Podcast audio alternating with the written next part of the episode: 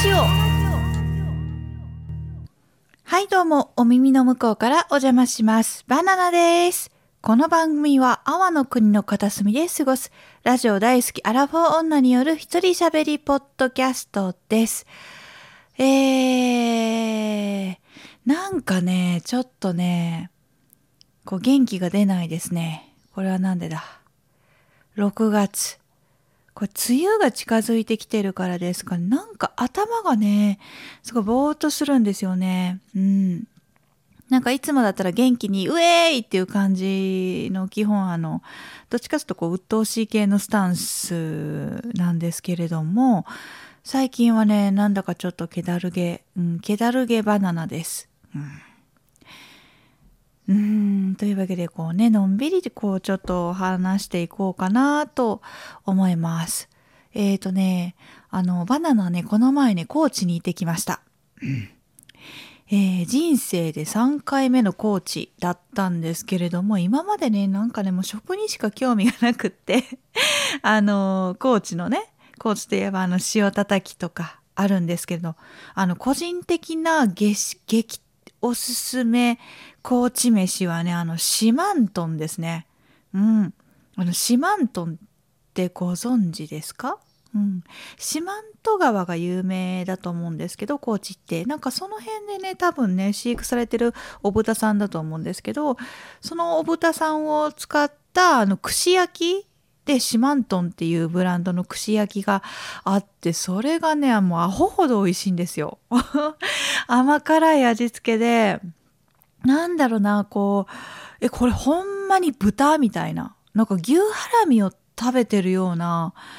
なんかね、すごい濃厚で美味しくて、もうなんだろう、前回高知に行った時は、なんかそれだけを求めに高知に行ったっていう、ちょっと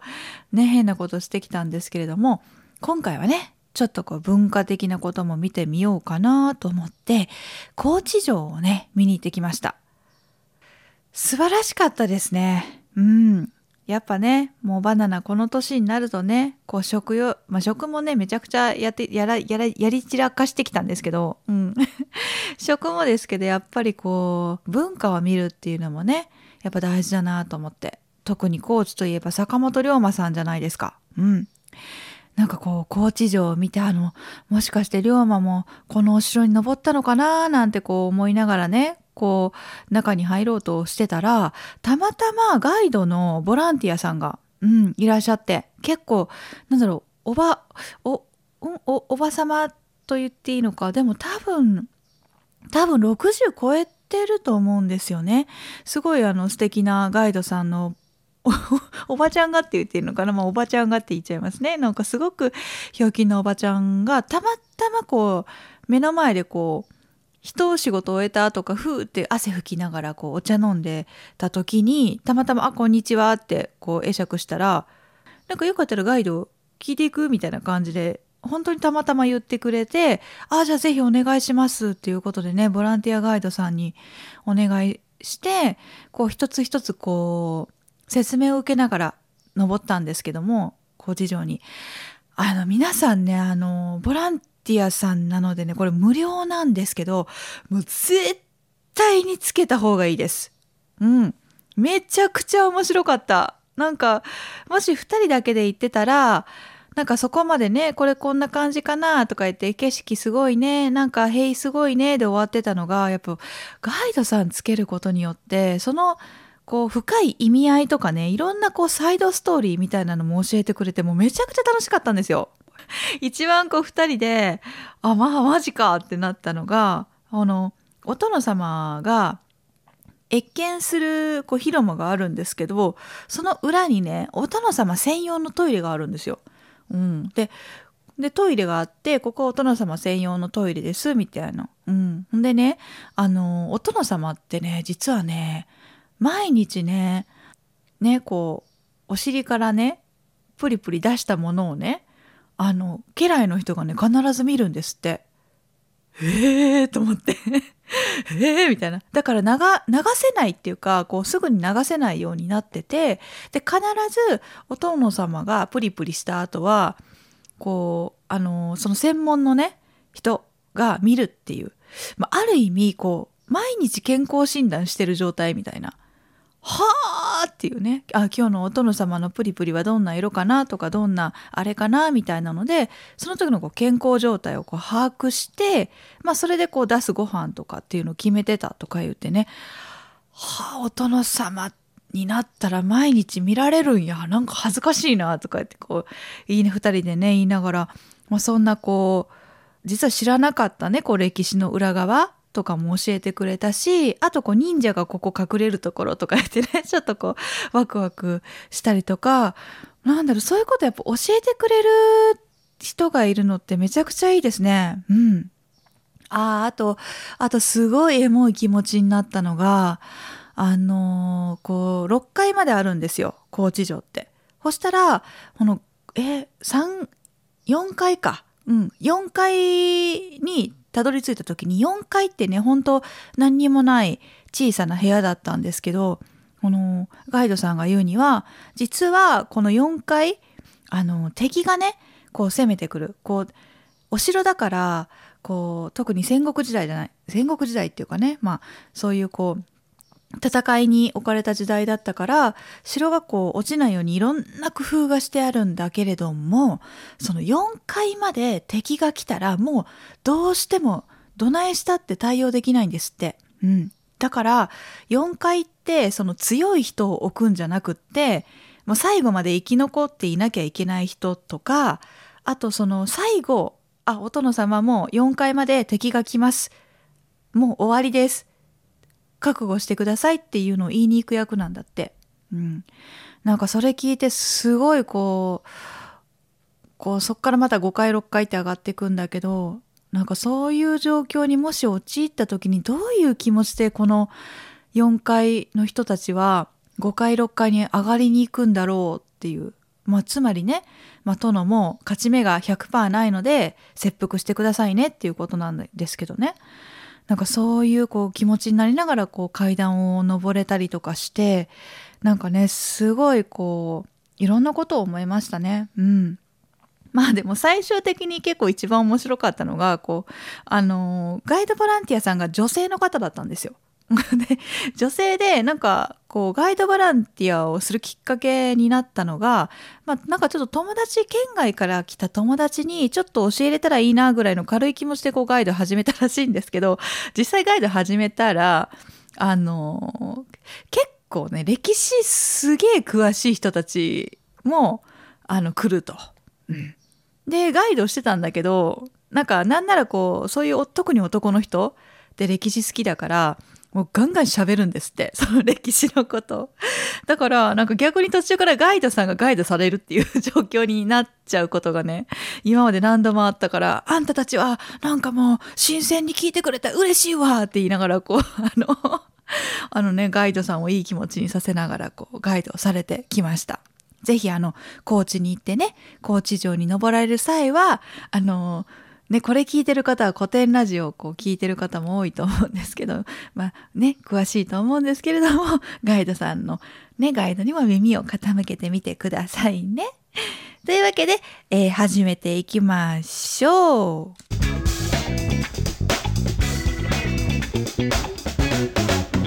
川トークえー、川トークとは、えーバナナの皮のように実のないトークのことです。えー、うん、なんかね、言葉を知らないっていいなと思って。うん。あのー皆さんドリ、ドリップコーヒーっていう言葉わかりますか？うん。多分、大抵の人わかると思うんですけれども、実はね、うちの夫ねドレ、ドリップコーヒーっていう単語を知らなくて人生で。うん。で、私いつもこうドリップしながらこ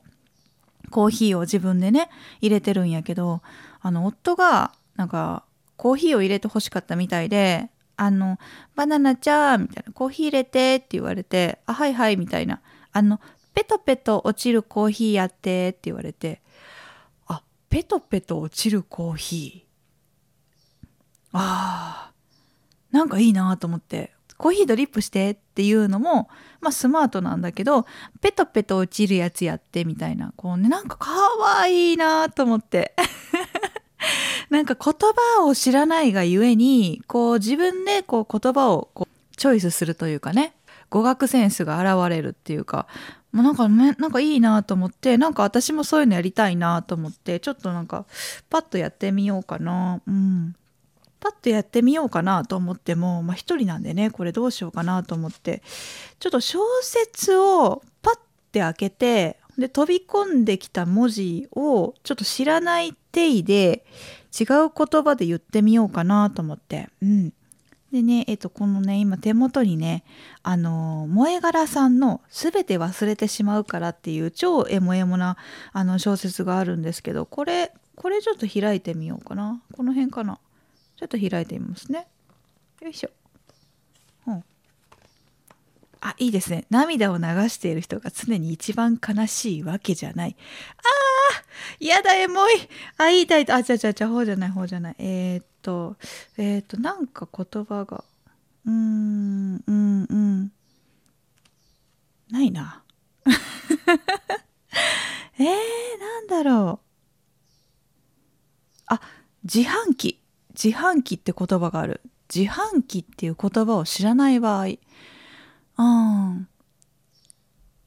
お金入れたらジュースが出てくる箱。なんか面白くないな。他にないかな。うん。猛暑。猛暑日。うん。めっちゃ暑い日。うん。え面白くないな。とっておきの。とっておきの違う言い方ですると、えっと、めちゃくちゃ心がギュンってなるやつ。うん。えー、これ142ページ。ソープランド、ソープ、ソープランド。うん、ソープランド。なんか、エッチなお姉さんがいるとこ。うん。あんま面白くないな。結局ね、何なんだろう。本当に知らないわけじゃないからこれ面白くないんだ、きっと。うん。いや言葉、うん、言葉を知らないって実はいいのかもしれない。あんまりね、勉強しすぎるのもね、良くないのかもしれないな。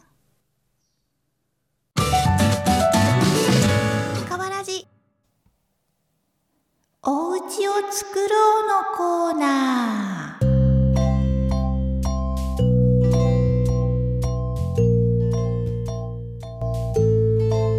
このコーナーはバナナがお家を建てる過程を記録していくコーナーです、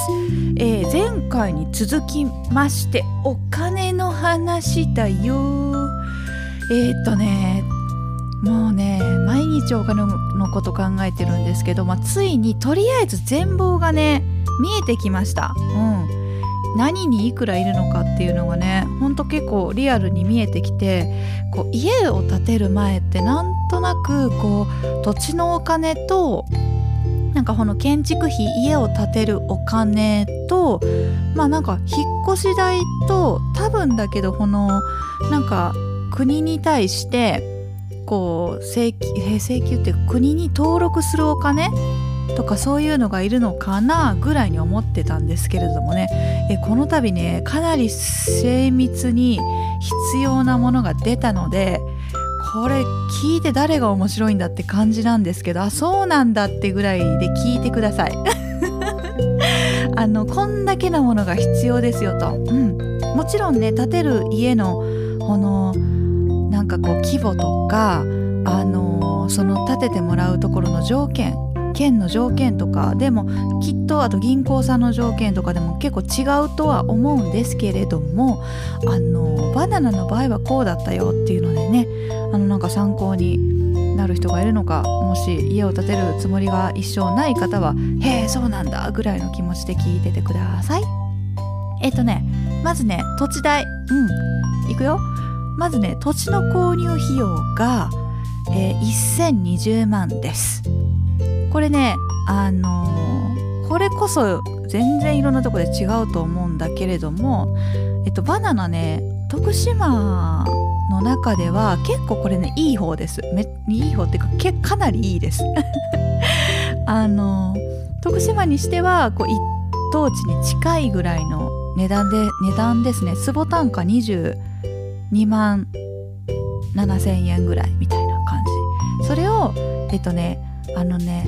うんとね45坪？45坪かな？ぐらい買ってえっと1020万で買いました。で建築費用ですね。これ、えっと、家を建てるお金です。これがね2200万円です。うん。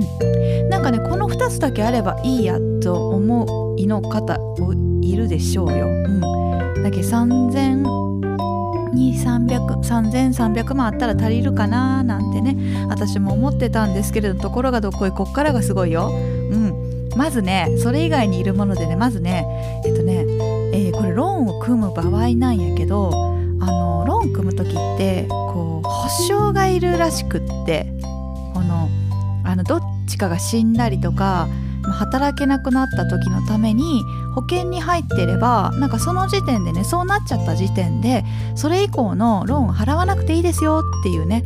あのそういう保証とか保険やねある意味、うん、あの家用の保険っていうのがあるんですよ。その保険に入るための、まあ、保険料一括なんですけどこれ。あのねこれがね110万円。うん110万円。あの銀行さんのの事務手数料が5万5千円。でつなぎ融資って言ってこれねあの土地買って家買ってっていう場合は先に土地を買うから土地代をね先に払ってもらわなきゃいけないんですよ。だからその間こうあの全額を貸すんじゃなくって土地屋さんに土地代だけ払って建築屋さんに建築費を払うんだけど、まあ、その間でつなぎ融資っていうのがあるのね。うん、そのつなぎ融資の費用が、まあ、大体半年ぐらいなんだけど半年で18万円。でこれねこれね融資手数料。これ一番なんかムカつくんやけど。なんか融資するのに手数料がかかりますとかよくわかんないんだけどね。うん取られちゃった。なんかめっちゃ金利安くするからこの融資手数料払いなさいって言ってこれが36万、うん、であの印紙代印紙代ってあのよく切手とかで1万とか2万とかってね公的にあの税金らしいんだけどあのなんかね公的な書類を作るのにそういう印紙っていうのを貼らなきゃいけないんだって。これねバナナもね物知らずだったからねあの知らなかったんだけどこれがね4万円全部でかかります。土地建物銀行に対してねあの公的な書類を作るのに全部で4万円かかります。であと登記費用。これ何かっていうとあのこの土地は私のものですよっていうのをあの国に、えっと、所有権を移す。私に所有権を移すっていうのと抵当権って言ってもしあのローンが返せない、まあ、男子とは別にローンが返せません。あの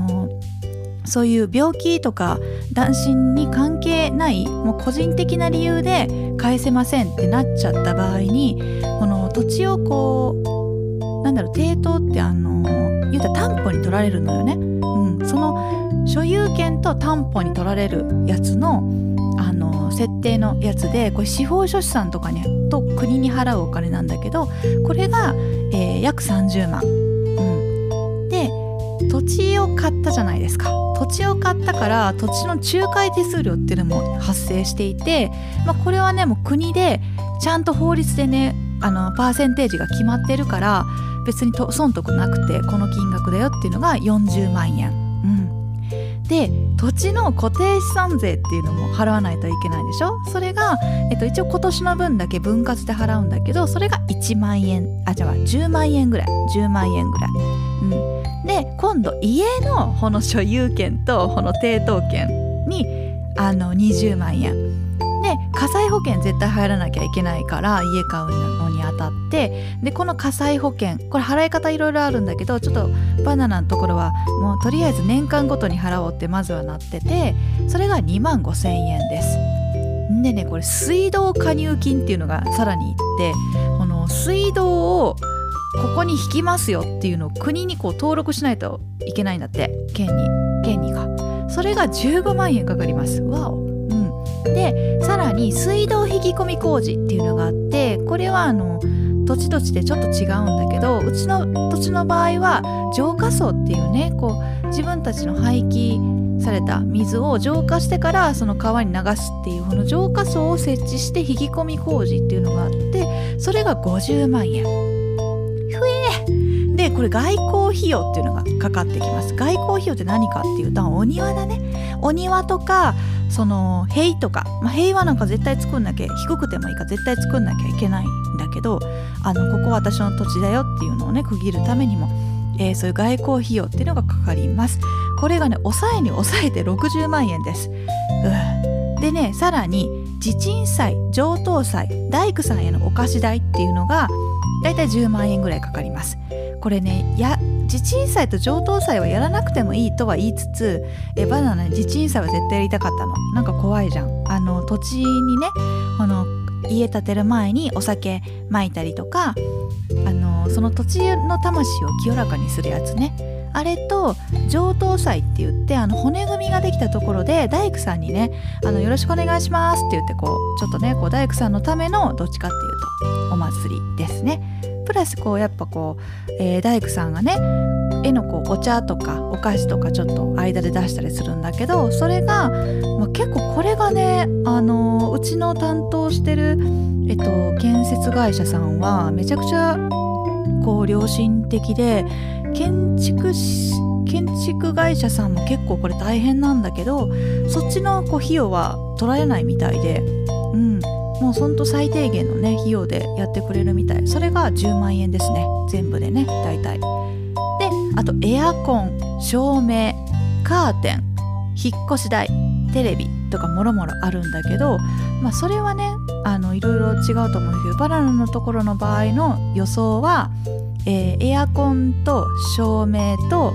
カーテンで、えー、40万ぐらい、うん、ちなみにこの照明なんだけどあのー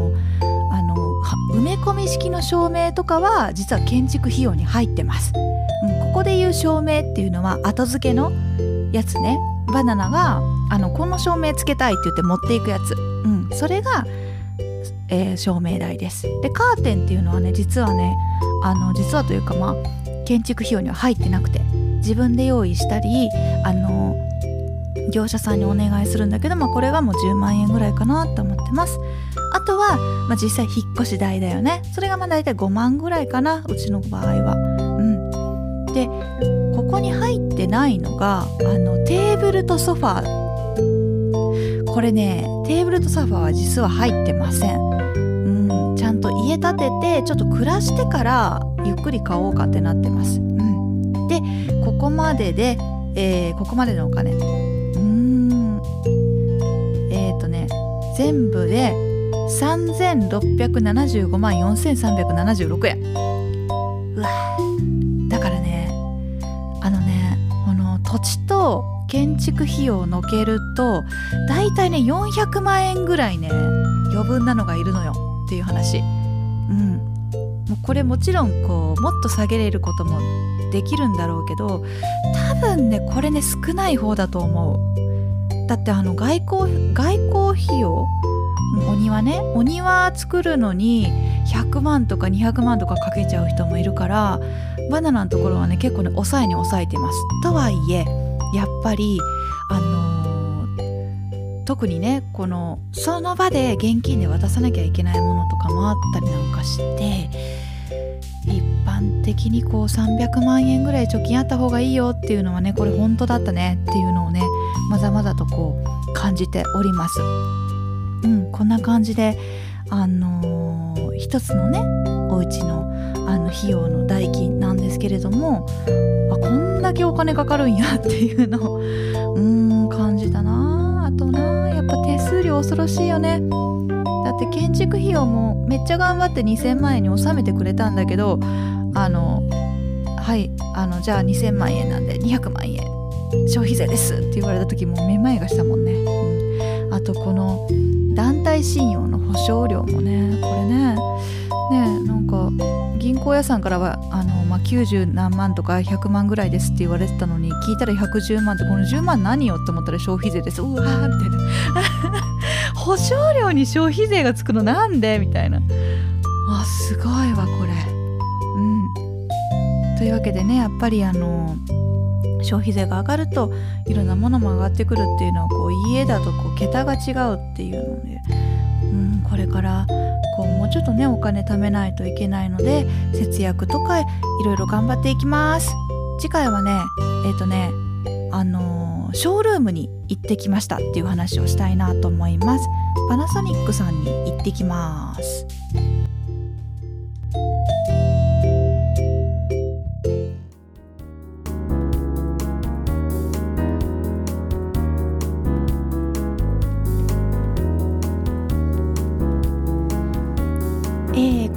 実はあの